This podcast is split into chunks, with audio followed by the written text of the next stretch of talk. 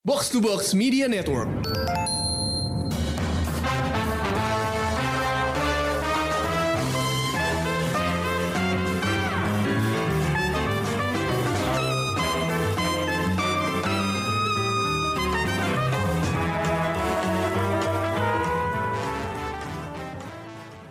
Halo pendengar Showbox, balik lagi di sebuah episode review bersama gue Amy dan dua teman gue. Ada siapa? Ada Ulil. Barengan. Barengan lagi. Jadi ada Rengga, halo, Halo. dan ada Ulil. Hai. Ini eh, keroyokan lagi, eh, meskipun bukan sama Krisna ya. Krisnanya lagi rib- lagi libur kayaknya. Em, kita bakal ngebahas sebuah film Netflix malam ini. Eh, film remaja Netflix ya, eh, yang judulnya Metal Lords. Kenapa gue tertarik untuk review film ini? Alasannya adalah karena yang nulis naskahnya itu adalah salah satu eh, showrunner Game of Thrones, yaitu D.B. Weiss. Eh, dia juga menjadi produser bersama eh, partnernya David Benioff. Jadi bisa dibilang proyek eh, proyek eh, orang-orang Game of Thrones ya. Bahkan yang ngerjain musiknya itu adalah Ramin Jawadi. Jadi eh, udah pasti gue langsung melirik doang begitu tahu ada judul ini.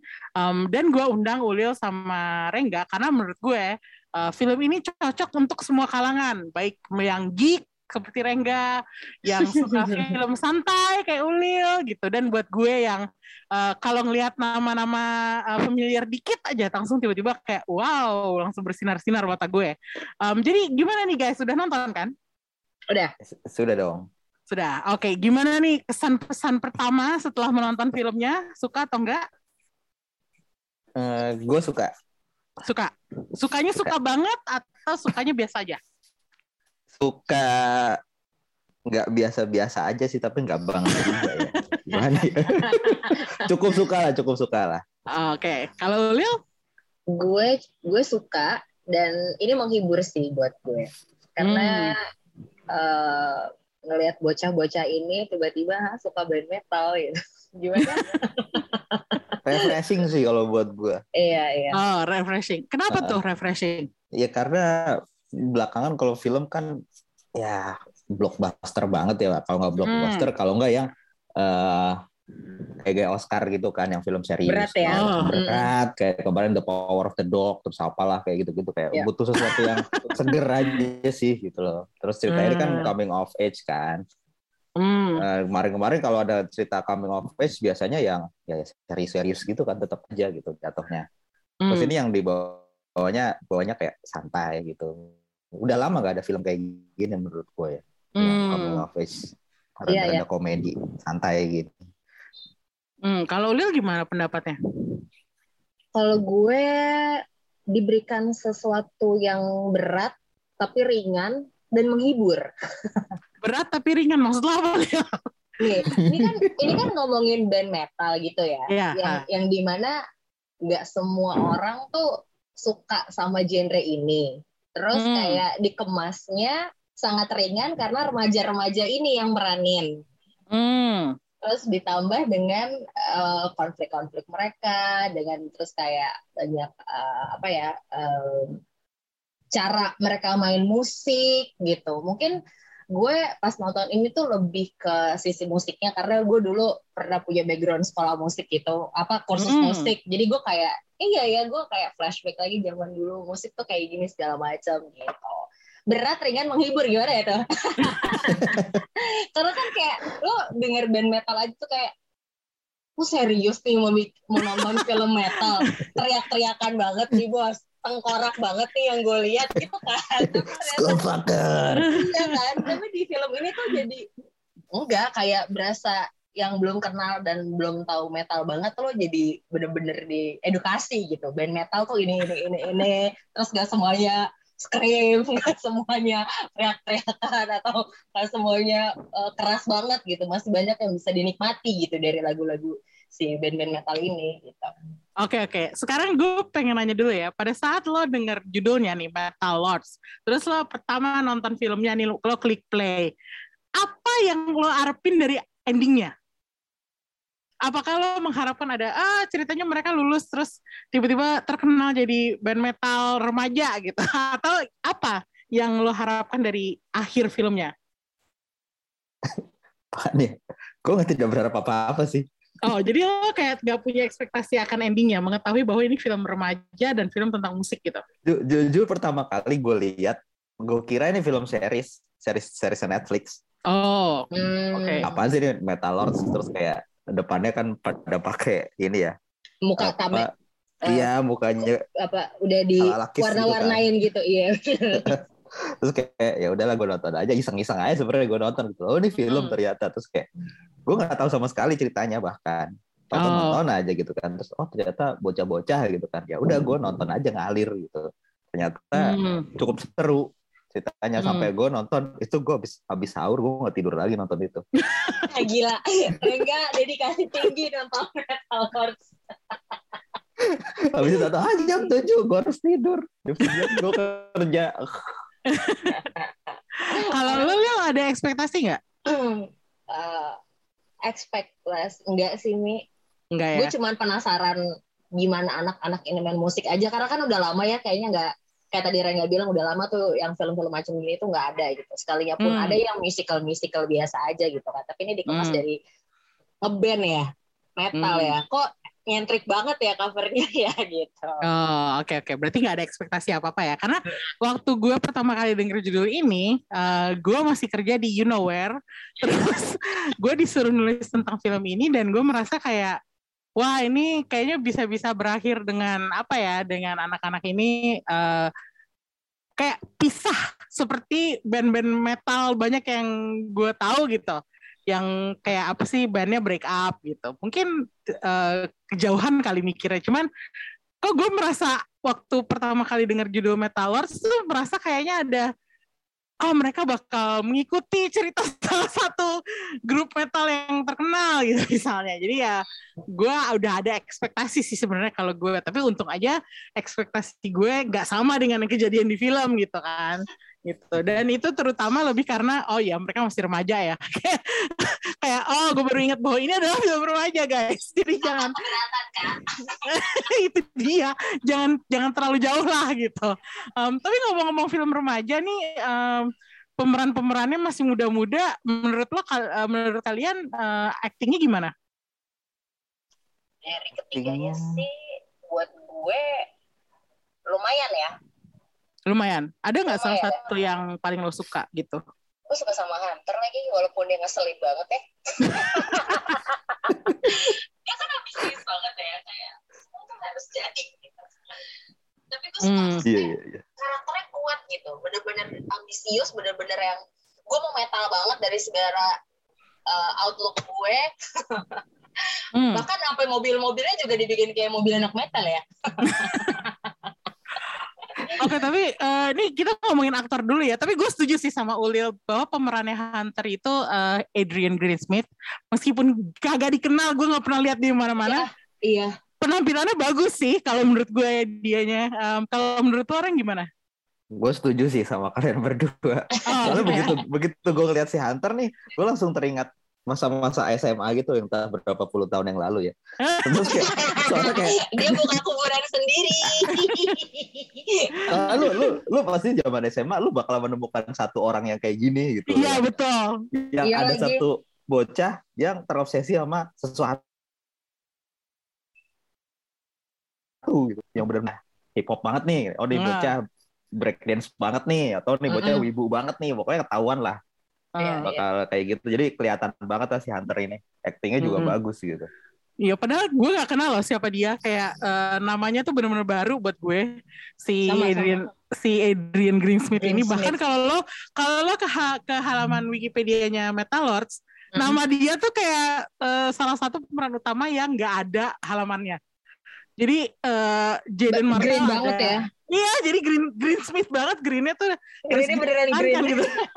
kayak tapi nggak tahu kenapa efektif banget mainnya dan bahkan bisa ngalahin si Jaden Martell yang udah main di Knives Out barengan sama se- segenap jajaran Hmm. cast yang A-list banget Senior, gitu. iya.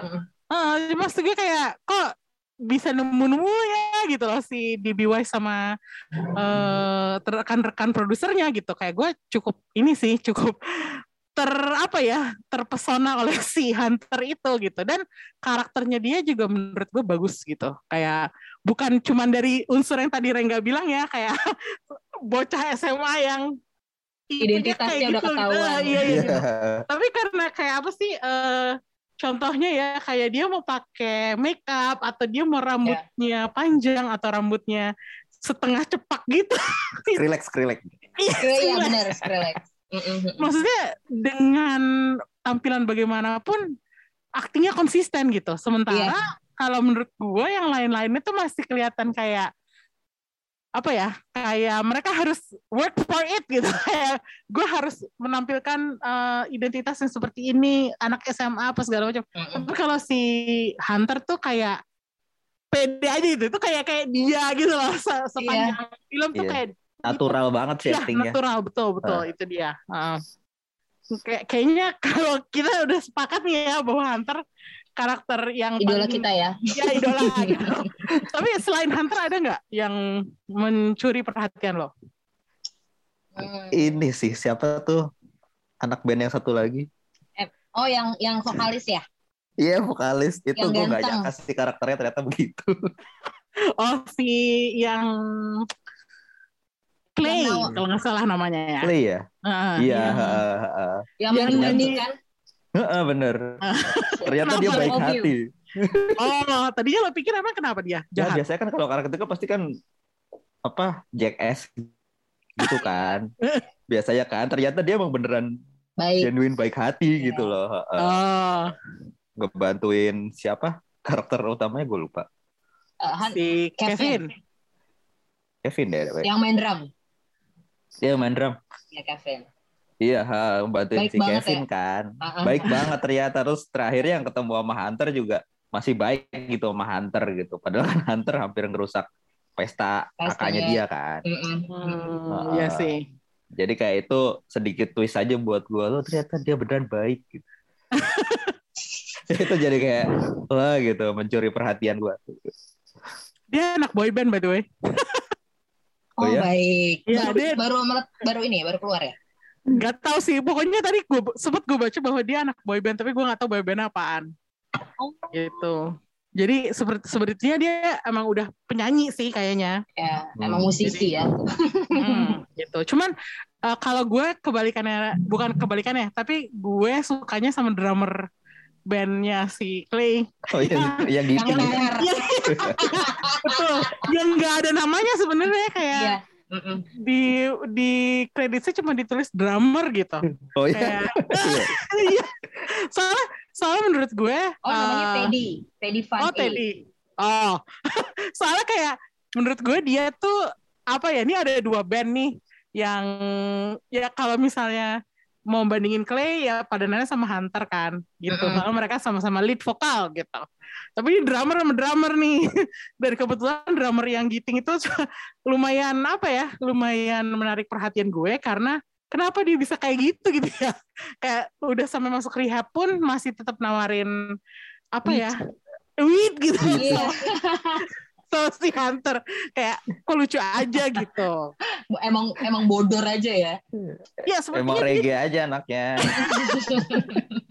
Sepertinya dia dibikin seperti itu sih kalau menurut gue ya sengaja sebagai comic relief. Cuman ya lucu aja kalau buat gue gitu. Terus iya tampangnya sih. juga tampangnya juga tuh, lucu gitu kan. Iya, kayak Kemas. apa sih? High all the time gitu ya. matanya nggak fokus. iya benar. Parah sih. benar benar benar. Kalau lo lo ada yang menarik perhatian lo lagi nggak selain Hunter? Gue menarik kayak yang mencuri perhatian gue sih Emily ya. Oh Emily. Karena uh, walaupun dia gue nggak tahu dia kayaknya gangguan mental ya apa bipolar sih? Uh, bipolar juga gangguan mental sih kalau menurut gue. Termasuk dalam itu kali ya dalam uh. dia punya masalah kesehatan mental gitu yang menurut gue dia cukup kuat untuk struggling tapi kayak dia ngegambarin di umuran dia punya uh, gangguan mental dia harus berdamai dengan sekolah dan teman-temannya yang nggak ngerti itu. Terus kayak dia tetap harus konsumsi obat-obatan tapi dia mau hidup normal gitu loh kayak teman-temannya. Gue mau punya pacar gue mau gue mau bergaul walaupun gue introvert dan antisosial gitu ya. Hmm. terus kayak ternyata oh ternyata emang rilisnya di musik gitu. Jago hmm. main selo itu sih yang kayak uh, menurut gue dia cukup salah satu yang cukup hmm, punya karakter juga sih di Metal Lords ini Hmm, oke. Okay. Berarti kalau bisa gue simpulin, nobody likes Kevin gitu ya. Iya, kayaknya terlalu lempeng gitu hidupnya. gue sebenarnya bukan yang gak suka Kevin sih, cuman apa ya, kayak penggambarannya tuh kok dia kayak ya udah gitu kayak print plan terus kayak nggak bisa stand up for himself gitu gimana sih kayak aduh malas banget sama cowok kayak gini gitu tapi dia real musician gitu loh Mi karena dia punya fans kan yang di saat yang lain gak punya fans dia punya fans yang waktu di wedding party itu yang dia berenang eh yang waktu dia berendam di jacuzzi sama cewek blonde itu ya iya kayak oh iya bener musisi emang kayak gini nih fansnya emang banyak udah udah ini cukup jadi karakter gue drummer aja ganteng parah kalau pendapat lo tentang Kevin gimana Rey? Kenapa dia dari tadi nggak masuk pembicaraan kita? Soalnya dia apa ya? Menurut gue film ini dia jadi protagonis tapi bukan dia yang membawa ceritanya. Hmm. Ngerti gak sih? Iya iya iya. iya. Yang yang membawa ceritanya tuh si Hunter. Hmm. Jadi kayak ini POV-nya POV penonton ini tuh POV-nya POV-nya si Kevin gitu loh. Sebenarnya hmm. ini ceritanya bukan cerita Kevin tapi cerita tentang bagaimana si Hunter akhirnya apa ya menerima keadaan gitu. Hmm, ya benar juga sih. Makanya kita banyak lebih banyak bersimpati sama si Hunter karena eh. emang main story-nya di Hunter gitu. Di kita Hunter. cuma ngelihat aja dari sisi pandangnya si Kevin. Hmm. Makanya dia tidak terlihat terlalu menonjol di film ini. Persis nangkapnya hmm. gitu ya. Hmm.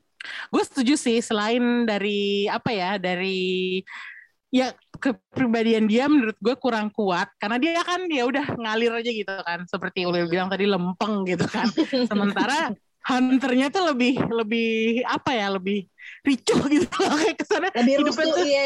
ya, lebih rempong gitu kan hidupnya gitu. Cuman uh, kalau menurut gue berarti struktur ceritanya nih lumayan bagus ya. Berarti uh, kita nggak dapat straightforward cerita anak SMA karena biasanya kan cerita anak-anak SMA tuh kayak self absorbed banget gitu. Jadi cerita hmm, gue tentang gue menampilkan diri gue gitu. Sementara ini ya, banget ya. Ya, ya ini Iya kan? Tapi ini tuh adalah cerita tentang temennya sebenarnya gitu. Betul. Gue nah, menurut juga awalnya gitu sebenarnya kayak oh ini cerita Kevin gitu. Tapi setelah gue apa ya? pikir-pikir ulang terus kayak 15 di tengah, menit ke depan tengah film gitu kayak oh iya ini cerita si Hunter ya bukan cerita si Kevin gitu. Hmm, iya sih. Soalnya dari background story-nya juga diceritain banget kan Kevin yang eh si hunternya kayak uh, ditinggal lari ibunya, yeah, terus bapaknya yeah, yeah. main sering cewek, main cewek gitu kan.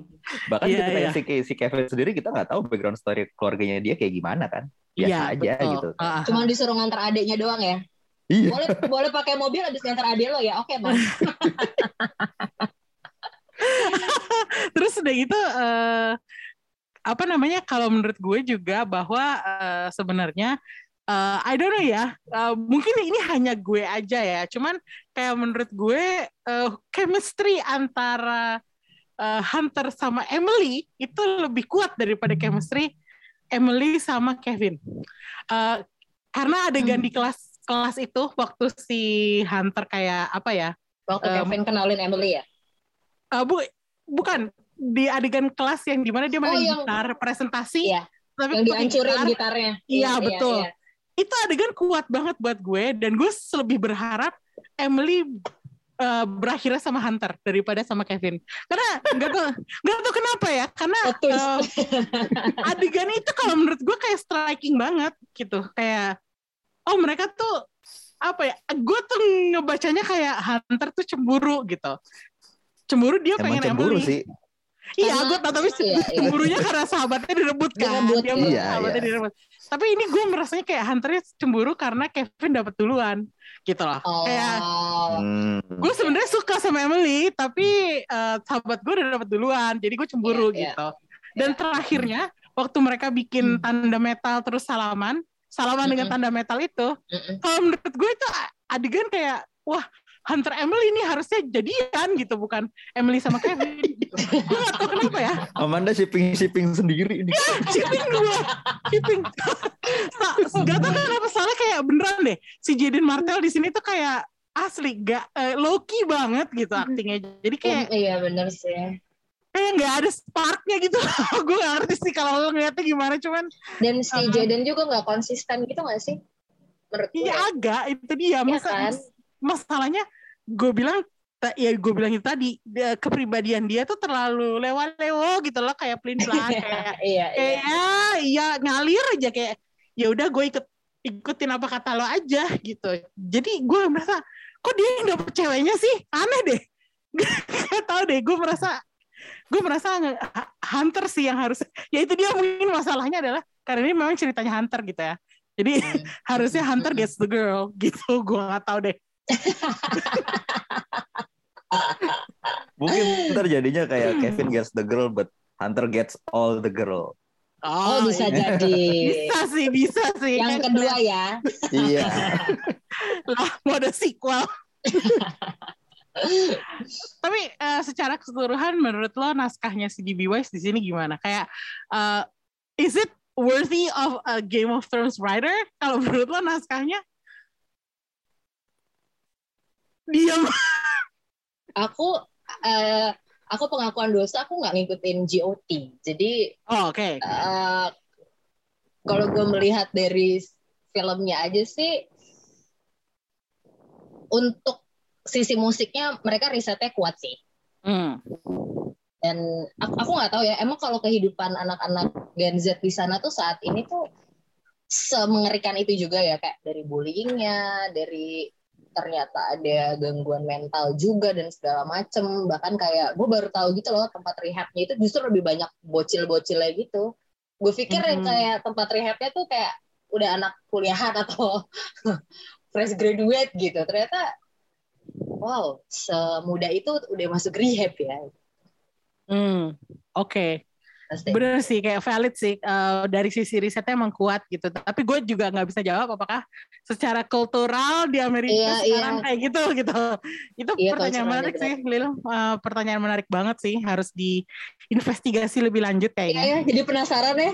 Gue takut, gue takutnya film-film remaja berikutnya tuh akan menuju ke sana gitu loh. Kayak hmm. yang romcom romcom dan lain-lain gitu cinta apa to the boys I read the naon letter gitu-gitu kayak udah yeah, deh yeah. Iya. selesai deh gitu kali ya menarik hmm. sih mencuri perhatian gue sih gitu. hmm.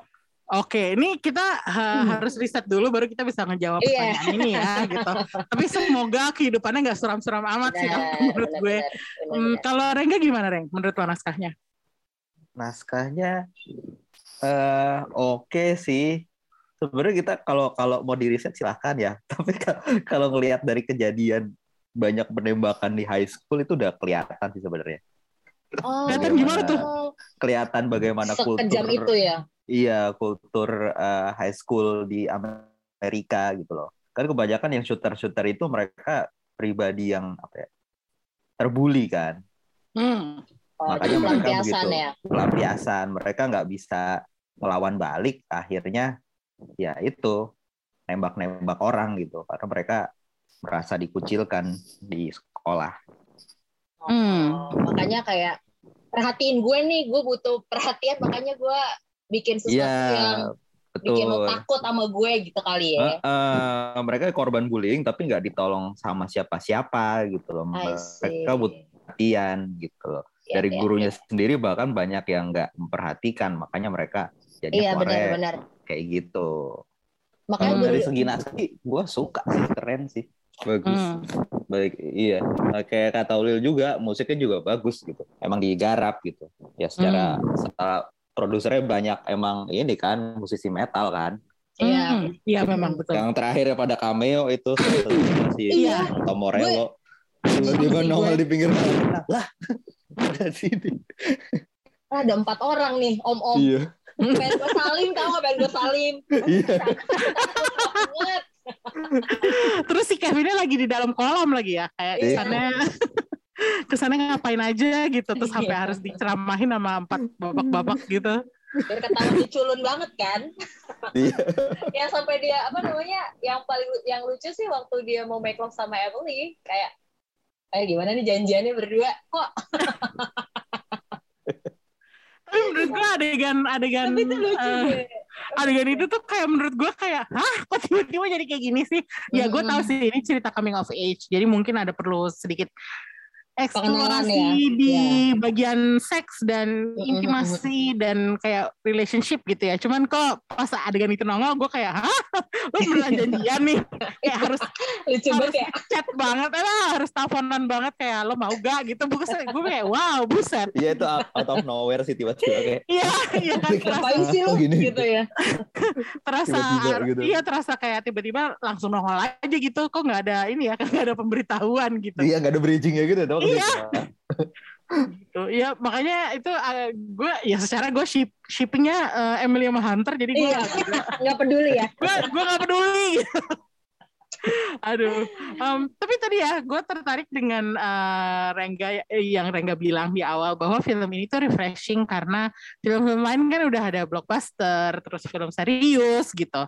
Um, dan tapi gue merasa meskipun naskahnya bagus, mainnya bagus, ceritanya bagus dan uh, musiknya juga bagus gitu. Film semacam Metalords ini tuh kayak susah nggak sih kalau dijual di bioskop?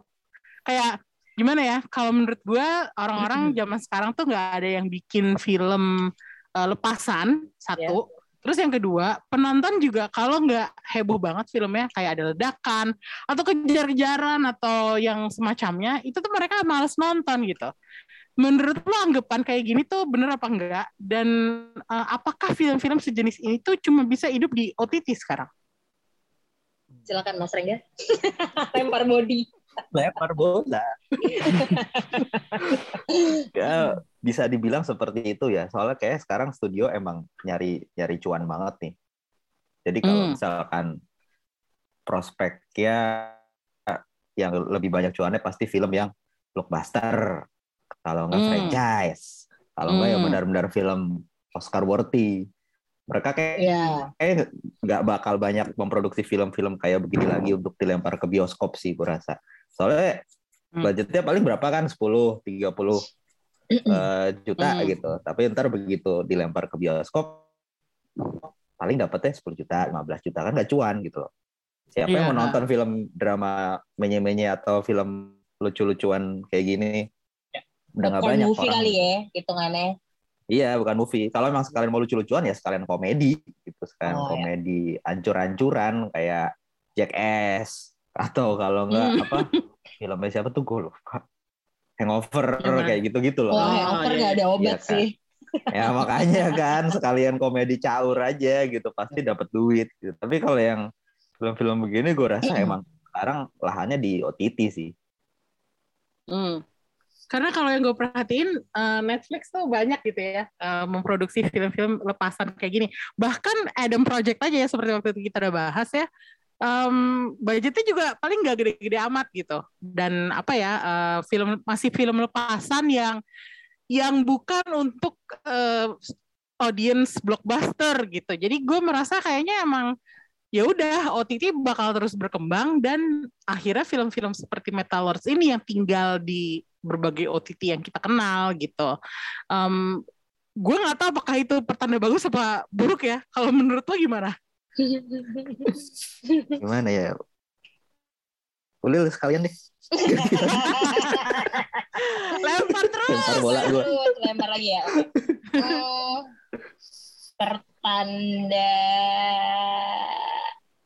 bagus sih menurut gue. Hmm. Karena uh, apa ya uh, orang jadi punya banyak pilihan untuk nonton film di OTT gitu. Hmm. Orang orang jadi akan semakin banyak mengenal aktor-aktor yang kita nggak kenal gitu kayak kayak nonton film ini kita akhirnya baru tahu kan ada si Hunter iya ada aktor baru yang oh kok lucu ya gitu atau kayak beberapa series yang kita tonton gitu di OTT uh, akhirnya menemukan uh, aktor-aktor baru gitu Terus hmm. uh, mungkin kalau dari sisi rakyat jelata gitu ya, orang orang akan lebih uh, seneng untuk bayar OTT dibanding lo sekarang ke bioskop bayar seharga OTT lo family. Iya Oh, iya benar juga sih. Benar juga sih. Iya kan? Kayak lo sharing OTT berapa sih? Terus kalau sekarang lo ke bioskop lo mesti ngatur jadwal kerja lo, jadwal kuliah atau kayak uh, mungkin ada yang nggak suka ramai dia harus milih di weekdays gitu kan untuk masalah waktu dan segala macam. Jadi menurut gue film-film yang kayak gini juga justru bikin tantangan baru untuk PH-PH yang gede banget bikin sesuatu film yang emang bagus harusnya bagus banget gitu hmm, atau mungkin yeah. film-film uh, yang biasa kita tonton di kompetisi itu tuh mungkin sekarang waktunya mereka harus masuk ke bioskop supaya orang tahu gitu dan nyarinya nggak susah lagi gitu kan ya. Hmm, bener juga sih. Iya sih, oke. Jadi kita anggap ini pertanda bagus ya bahwa uh, eh, OTT punya variasinya gitu. Dibanding gak, gak cuman film-film bioskop aja yang masuk OTT, tapi OTT punya produknya sendiri gitu kan. Jadinya maksudnya. Hmm. Ya sih, oke, okay, gue setuju dengan pendapat lo berdua. Jadi uh, kayaknya kita udah sepaham nih. Jadi um, ini bahasan terakhir nih dari Metal Lords yang gue pengen tahu pendapat kalian tentang musiknya. Uh, tadi udah sempat yeah. disebut ya musiknya bagus, uh, riset dengan baik gitu. Uh, tapi yang pengen gue highlightin di sini adalah kompos komposernya yaitu Rami Jawadi seperti yeah. yang udah banyak orang tahu gue ngefans banget sama Rami komposer satu terus gue yeah. kaget bahwa dia bisa bikin musik metal. Um, gimana pendapat lo berdua tentang musiknya di di film ini? Gue pribadi sih suka ya. Jadi hmm. tuh pas pas mau tahu review ini terus dapat hmm. dapat talking points dari Emi, gue langsung kepoin lah nih si Ramin Jawadi ini gue gue cari lagu-lagunya di YouTube terus kayak pas nge, uh, nge callback ke film ini keren juga nih bisa bisa kasih sesuatu yang melekat banget di GOT pasti kan fans fans uh, Game of Thrones uh, kayak yeah. lo bisa gitu apalagi di film ini dia bikin musik asli gitu kan dengan hmm. lagu lagunya si bandnya Hunter gitu dia bikin partiturnya terus kayak uh, dari sisi alat musiknya juga gue salut sih mereka yang buat nih benar-benar perhatiin musisi-musisi metal tuh pakai brand apa aja gitu kayak hmm, gitarnya iya, Hunter pakai pakai Jackson ya kan? Terus drumnya Kevin simbalnya lengkap snare-nya apa gitu kayak wah top sih buat ukuran remaja. Gitu loh yang kayak bukan yang profesional gitu maksud gue kayak iya iya iya. wah keren iya, iya. sih. Terus yeah. um, musik metal tiba-tiba ada selo yang lo biasa denger di orkestra atau yeah. musikal doang ya kan? Kayak oh selonya bisa jadi sekecil ini ya. Kalau di musik metal.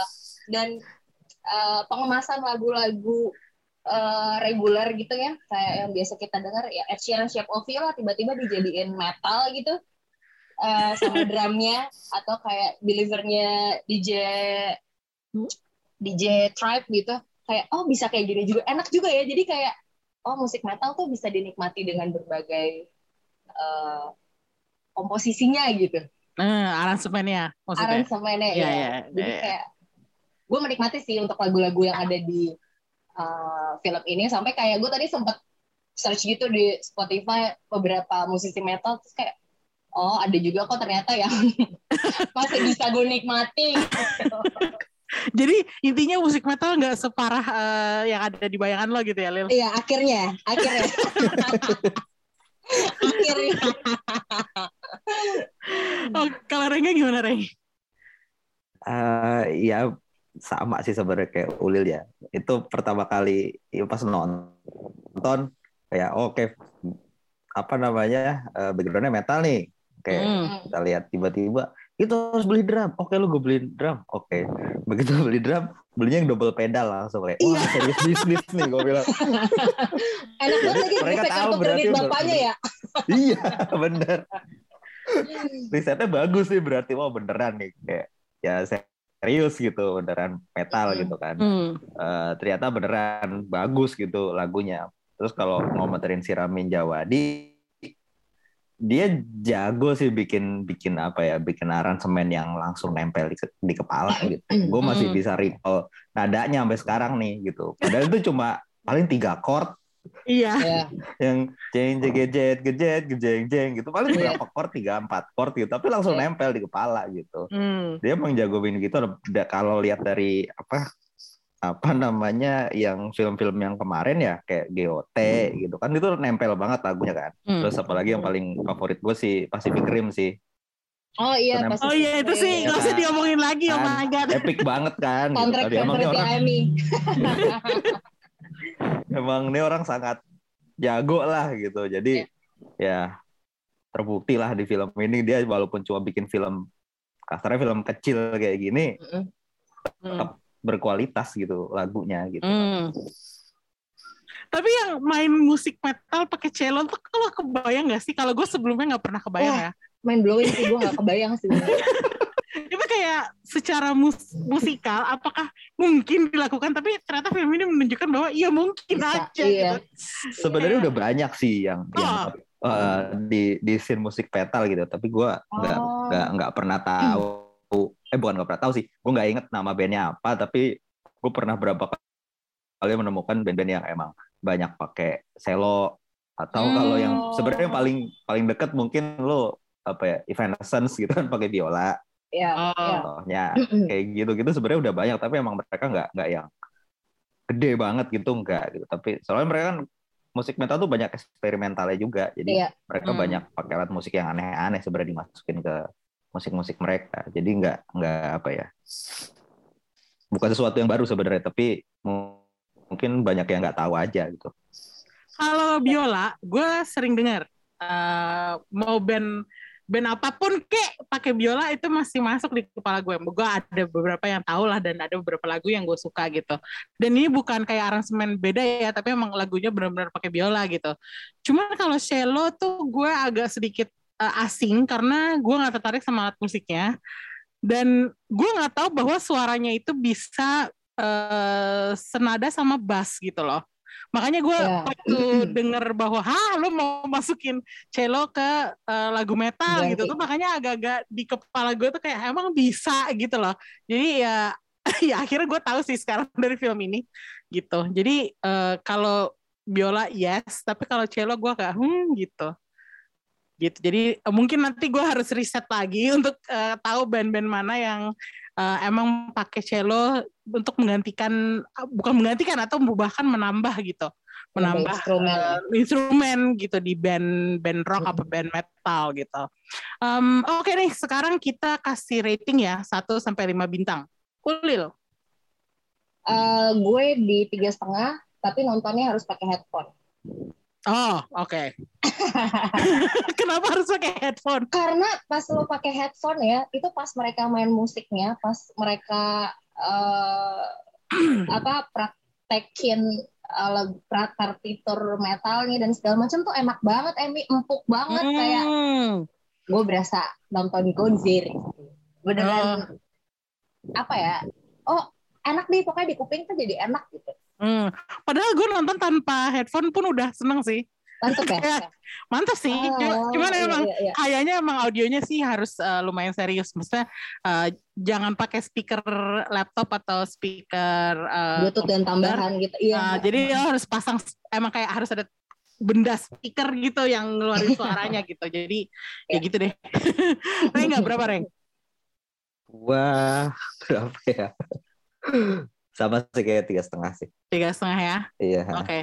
gue juga tiga setengah jadi sama ya sama kita sepemikiran untuk film ini gitu um, gue rasa emang pantas sih dapat tiga setengah bintang maksudnya ini bukan film gede bukan film yang produksinya wow banget gitu. hmm. gitu cuman untuk ceritanya sangat menarik dan penampilannya si Hunter emang juara banget sih kalau buat gue jadi yeah. ya tiga setengah bintang it's like uh, maksud gue deserved uh, score kalau menurut gue.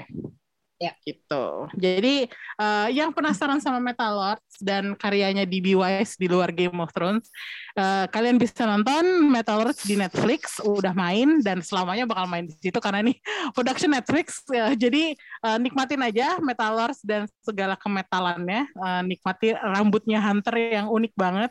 Iya. Dan tiba-tiba pakai anting itu kayak keren banget iya sih. Jadi kalau yang belum tahu siapa Hunter uh, Adrian Greensmith, langsung nonton Metalors. Dia idola kita di film ini.